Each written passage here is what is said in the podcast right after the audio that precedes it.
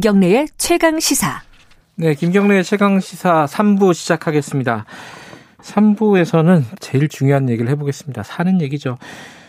어, 교육 문제, 취업 문제, 어, 코로나19로 애들이 학교를 안 가잖아요. 뭐, 가봤자 일주일에 하루. 요즘은 특히 뭐 2.5단계 수도권 같은 경우는 아예 안 가고 있는 상황인데, 애들 관리도 힘들고 어, 밥 먹이는 것도 힘들 그것도 힘든데 결과적으로 이게 가장 큰 문제는 이 학력 격차가 나타나고 있다. 이게 아마 더 큰 걱정이실 거예요, 부모님들. 그리고 이게 사회적으로도 큰 문제가 되는 거죠, 결과적으로는. 어, 이 지금 온라인 수업의 문제가 뭔지, 어떻게 하면은 이 학력 격차 문제를 조금이나마 해소할 수 있을 것인지 전문가와 함께 좀 얘기 좀 나눠보겠습니다. 사교육 걱정 없는 세상 신소영 선임연구원 연결돼 있습니다. 연구원님 안녕하세요. 네, 안녕하세요. 지금 학교 대면 수업하는 학생들 거의 없죠? 등교 잘 안 하죠? 네, 원래는 그 지역별 감염 위험도나 학교별 상황에 따라 좀 정해지는데요. 네. 기존에는 네. 일주일에 1에서 3일 정도 등교를 하다가 네. 8월 중순에 코로나가 다시 확산되면서 수도권 음. 같은 경우는 고3만 빼고 이번 달 20일까지 전면 원격 수업이라서 등교는 음. 전혀 못하고 있고요. 네. 비수도권 같은 경우에도 뭐 대체로 격주나 격일 간격으로 등교를 하고 있습니다. 이게 이제 어, 수업이 제대로 진행이 안 되니까 어, 이 학력 격차가 더 벌어진다 이런 얘기는 많이 있었어요. 나오고 있는데 이게 실제로 어느 정도인지 뭐 데이터라든가 뭐 이런 게 있나요? 네, 그 강민정 국회의원실에서 6월 수능 모의 평가 성적 자료를 3주치를 분석을 했는데 잠깐만요. 수능 모의 평가요?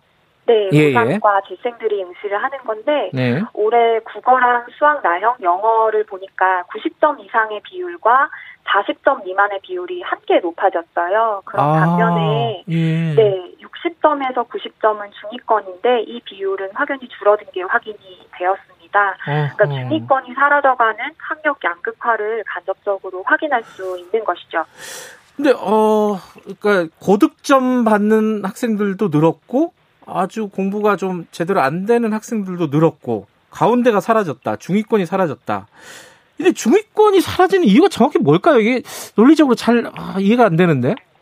네, 그 많은 선생님들이 1학기 중간 기말고사 성적 결과 놓고서도 그런 말씀들을 많이 하셨는데 그러니까요. 이게 음. 원격 수업은 아무래도 대면 수업에 비해서 스스로 학습에 집중할 수 있는가 그러니까 자기주도 학습 역량을 되게 많이 필요로 하거든요. 음. 상위권은 이런 역량을 이미 갖추고 있어서 원격 수업에서도 자기 스스로 동기부여하고 아. 평상시에도 시험 때처럼 공부를 하는데 네. 중위권은 하위권에 비해서 학습 의지는 갖추고 있지만 교사가 옆에서 대면에서 지도해주거나 피드백해주거나 이런 도움들을 좀 필요로 하거든요. 네. 그리고 중위권은 아무래도 주변 친구들의 학습 분위기, 네. 예, 환경적인 영향을 되게 많이 받는데 음, 원격 수업 상황은 그런 교사의 손길이라든지 친구들의 환경적인 그런 분위기 이런 것들이 아무래도 약하다 보니까 네. 학습에 대한 동기부여나 생활 리듬이 좀 무너지게 되고 또 이거를 만회해 보려 그래도 학습 의지가 꺾이고 결손들이 계속 쌓이면서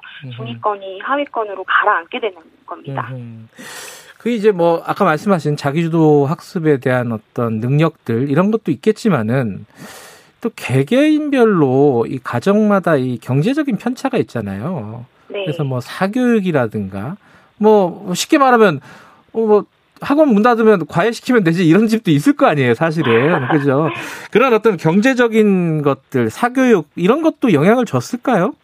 아, 그 선호 관계상 뭐 예. 사교육 때문에 격차가 생겼다 이렇게 보기보다는 네. 학 학력 격차가 좀 걱정이 되니까 네. 학원에 보낸다고 볼 수가 있는데 음. 이게 원격 수업 기간에 가정에서 자녀의 그런 생활이나 학습을 지도할 수 있는 여건이 마련돼 있지 않은 가정이라거나 네. 아니면 학교 원격 수업이 학교나 교사의 수업 역량이나 뭐 질 부분에서 좀 편차가 있잖아요. 네. 그러다 보니까 상대적으로 우리 애만 뒤처지고 있지는 않은지 음. 또 학습 결손에 대한 불안감이 크기 때문에 안전이 네. 우려되면서도 학원에 보낸다고 할 수 있고요. 예. 어, 저는 저는 사실 그런 것보다 무엇보다 코로나 상황에서 1학기 현장에 좀 나타난 학력 격차 원인으로는 네. 시험 대비 모드로 학습했는지 여부가 차이를 좀 갈랐다고 보거든요. 아하. 그러니까 학교 중간 기말고사는 평상시에 학교 수업을 듣다가 시험 기간이 되면 짧은 호흡으로 집중 대비하는 시험이거든요. 네. 네, 코로나로 이 학사 일정이 계속해서 바뀌는 혼선을 빚었잖아요. 네. 그러다 보니까 시험 기간에 아이들 간에 조성되는 그런 긴장된 학교 분위기의 경계가 흐릿해진 거죠. 음. 그래서 평상시에 시험 대비 모드로 학습했던 아이들과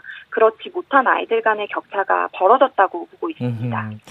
근데 이제 사실은 어 아이들이 집에서 혼자 혹은 아이들끼리만 이제 온라인 수업하고 이런 경우들이 있잖아요. 부모들이 예를 들어 둘 다 맞벌이를 하거나 아니면 네. 뭐 돌봄 뭐 도우미를 구할 수 있는 경제적인 여력이 없다거나 네. 어, 도움을 받을 친척이 없다거나 이러면은 그냥 애들만 사실은 하루 종일 집에 있는 거잖아요.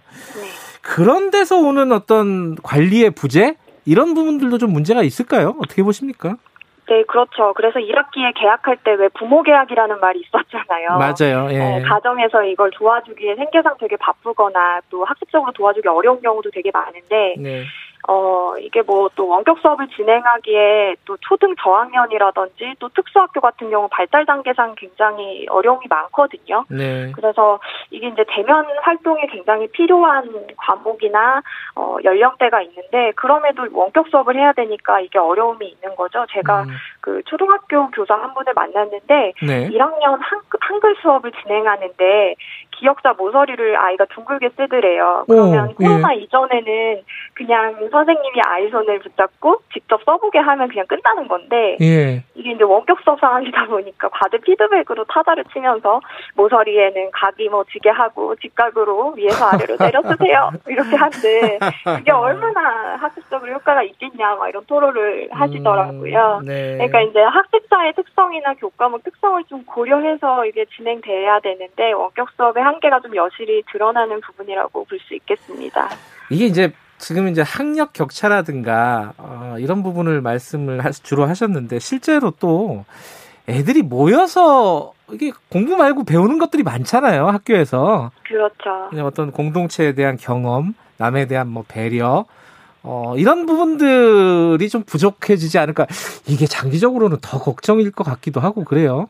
네, 이게 배움이라는 건 사실 친구와 교사 그리고 네. 사람 간의 관계를 통해서 온전히 일어나게 되잖아요. 네. 그런데 이게 원격 수업 특성상 그런 관계적인 요소가 필연적으로 제약이 뒤따를 수밖에 없거든요. 네. 그래서 부분적으로 등교 수업을 한다고 하더라도 선생님들 얘기를 들어보면 얼굴 대부분이 마스크에 가려지고 또 아이들이 서로 대화하면 그걸 통제해야 되는데 아. 네, 장기적으로 아이들이 그런 대인관계 맺거나 어, 자연스럽게 상호작용하는데 어려움이 있을 수밖에 음. 없고 또 이게 이제 갓 학교에 입학한 저학년일수록 학교에 적응하는 그런 정도의 차이가 있어서 네. 이런 부분들을 좀 걱정을 하시더라고요. 실제로 음. 그 코로나가 장기화되면서 네. 아이들 중에는 우울감이나 소외감을 겪거나 아니면 친구랑 음. 싸우는데 그게 너무 단기간 지속되는 등의 좀 정서적인 음. 피해를 피해 사례를 호소하는 경우도 많습니다. 네.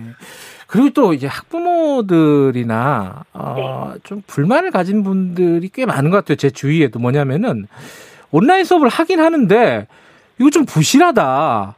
어, 제대로 준비 안 하고 그냥 좀 시간 때우는 듯한 느낌이다. 이렇게 얘기하시는 분들도 있어요. 네. 이, 이런 것들은 지금 상황이 어떻습니까?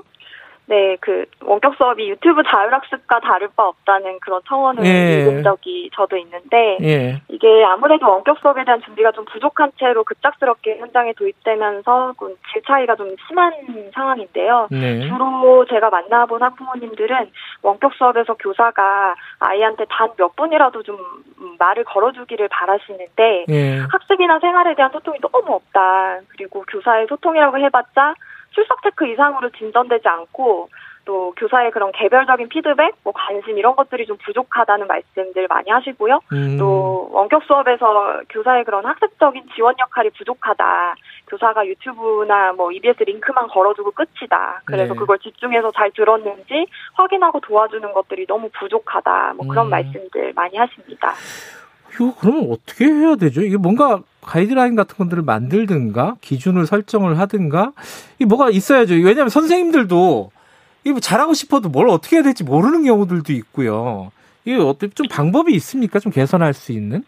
네, 그래서 교육부가 2학기에는 원격 수업의 질이나 교육 격차에 대한 대책으로 네. 그 1학기에는 실시간 쌍방향 수업이 12.9%밖에 안 됐거든요. 네. 그래서 그 비율을 좀 늘리고 아. 그리고 다양한 수업 사례나 컨텐츠가 좀 공유될 수 있는 플랫폼을 마련하겠다라고 했는데 음. 이런 기술적인 것들도 중요하지만 이런 지원책의 본질이 단순히 그냥 수업 매체를 오프라인에서 온라인으로 바꾸는 게 아니라 네. 방식 자체가 수업을 쌍방향으로 좀 변화시키고 교사하고 학생하고 소통의 접점을 좀 늘리자 이런 취지거든요. 네. 그래서 아무리 실 제로 실시간 수업을 화상으로 진행을 하더라도 아이들과 그냥 상호작용 없이 교사가 일방적으로 지식 정보만 전달하는 음. 수업 방식이면 예전하고 학습 효과가 뭐 다를 바가 없다고 저는 보고요. 네. 그러니까 원격 수업이더라도 아이들이 교사하고 좀 개별적으로 피드백을 주고 받고 쌍방향으로 좀 소통하고 대화할 수 있는 수업의 방법을 좀 바꿔야 음. 이게 좀 실효성이 담보될 수 있을 것 같고 네. 이렇게 하려면 교육당국도 교사들이 아이들과 원격 수업 전후나 아니면 원격 수업 과정에서 소통할 수 있게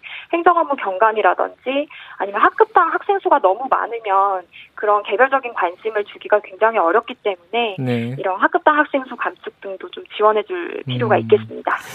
저도 이제 개인적으로 아는 뭐 초등학교 선생님이랑 얘기를 해보니까 어, 코로나 초창기에는 뭐 밤새는 일이 굉장히 많았대요. 뭐 교재 같은 거 만들고 뭐 영상 네. 같은 거 만들고 이 선생님들 많이 만나시잖아요. 연구님은 네네. 어떤 고민들을 합니까? 이런 뭐 수업과 관련 온라인 수업과 관련해 가지고는 이게 아무래도 이제 선생님들도 굉장히 노력을 하신다라고 왜냐면 처음 맞닥이는 온라인 수업이기 때문에 네. 여러모로 준비를 하시는데 사실 준비 시간이 너무 부족하고 네. 또 4시간짜리 뭔가 주, 4시간 수업 준비를 해서 뭐 10분짜리 동영상 만들고 이런 것들이 사실 현장에서. 고민이 예. 크고 또 그런 것들을 나눌 수 있는 뭐 교사 학습 공동체라든지 이런 것들이 학교 문화 안에 사실 제대로 정착이 안 되어 음. 있어서 혼자 전전긍긍 하시는 학- 좀 교사분들도 많이 있고요. 예. 네.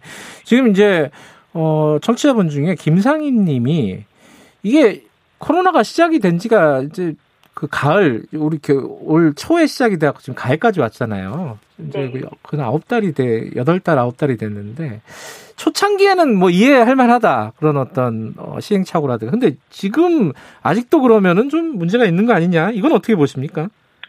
네, 그래서 이제는 좀 뭐 단기 그냥 보완책으로 그때그때마다 나오는 문제점들을 메꾸는 방식으로는 좀 곤란하고요. 네. 장기적으로 코로나 그리고 그 코로나 이후에 또 재난이 찾아올 수 있잖아요. 네. 그런 상황을 대비해서 좀 국가 차원의 그리고 그 당국 차원의 좀 대책들이 보완이 돼야 되는데 네. 어 저는 그 급선무로 먼저 아이들이 좀 학교에서 배우고 있는 국가 교육 과정이 있지 않습니까? 예. 그게 지금 문제가 코로나 이전하고 이후에 같은 양과 같은 내용으로 운영이 되고 있어요. 예. 근데 지금처럼 등교 일수가 부족한 재난 상황에서 예. 기존의 교육과정 양을 조정을 안 해주고 그대로 현장에 수화하라고 하면 음흠. 교사들은 사실 제가 아까 말씀드렸다시피 수업을 준비할 시간이나 아이들에게 개별적 관심 피드백을 음. 주기에 굉장히 빠듯한 상황에서 네. 진도 빼기식 수업을 진행할 수밖에 없는 아하. 거죠. 예, 예. 그래서 이거를 소화하지 못하고 체하는 예. 학습 결손 학생은 계속해서 양산될 수밖에 음. 없거든요. 네. 이거를 좀 보완하려면 교육부 차원에서 교과목별로 좀 핵심적인 내용들 추려서 재난시 교육과정을 음. 좀 만들어서 네. 학교에 보급을 해줘야 이게 좀 내실 있게 수업이 운영이 음. 될수 있다고 보고 있습니다. 아마 코로나 초창기에는 교육 당국도 잠깐 이러고 말 거라고 생각했을 수도 있어요. 근데 지금 상황이 그게 아니잖아요. 그죠? 예, 네. 본질적인 대책을 좀 수립해 가는 과정이었으면 좋겠습니다. 여기까지 드릴게요. 고맙습니다. 맞습니다. 예, 사교육 걱정 없는 세상 신소영 선임연구원이었습니다. 지금 시각은 8시 44분입니다.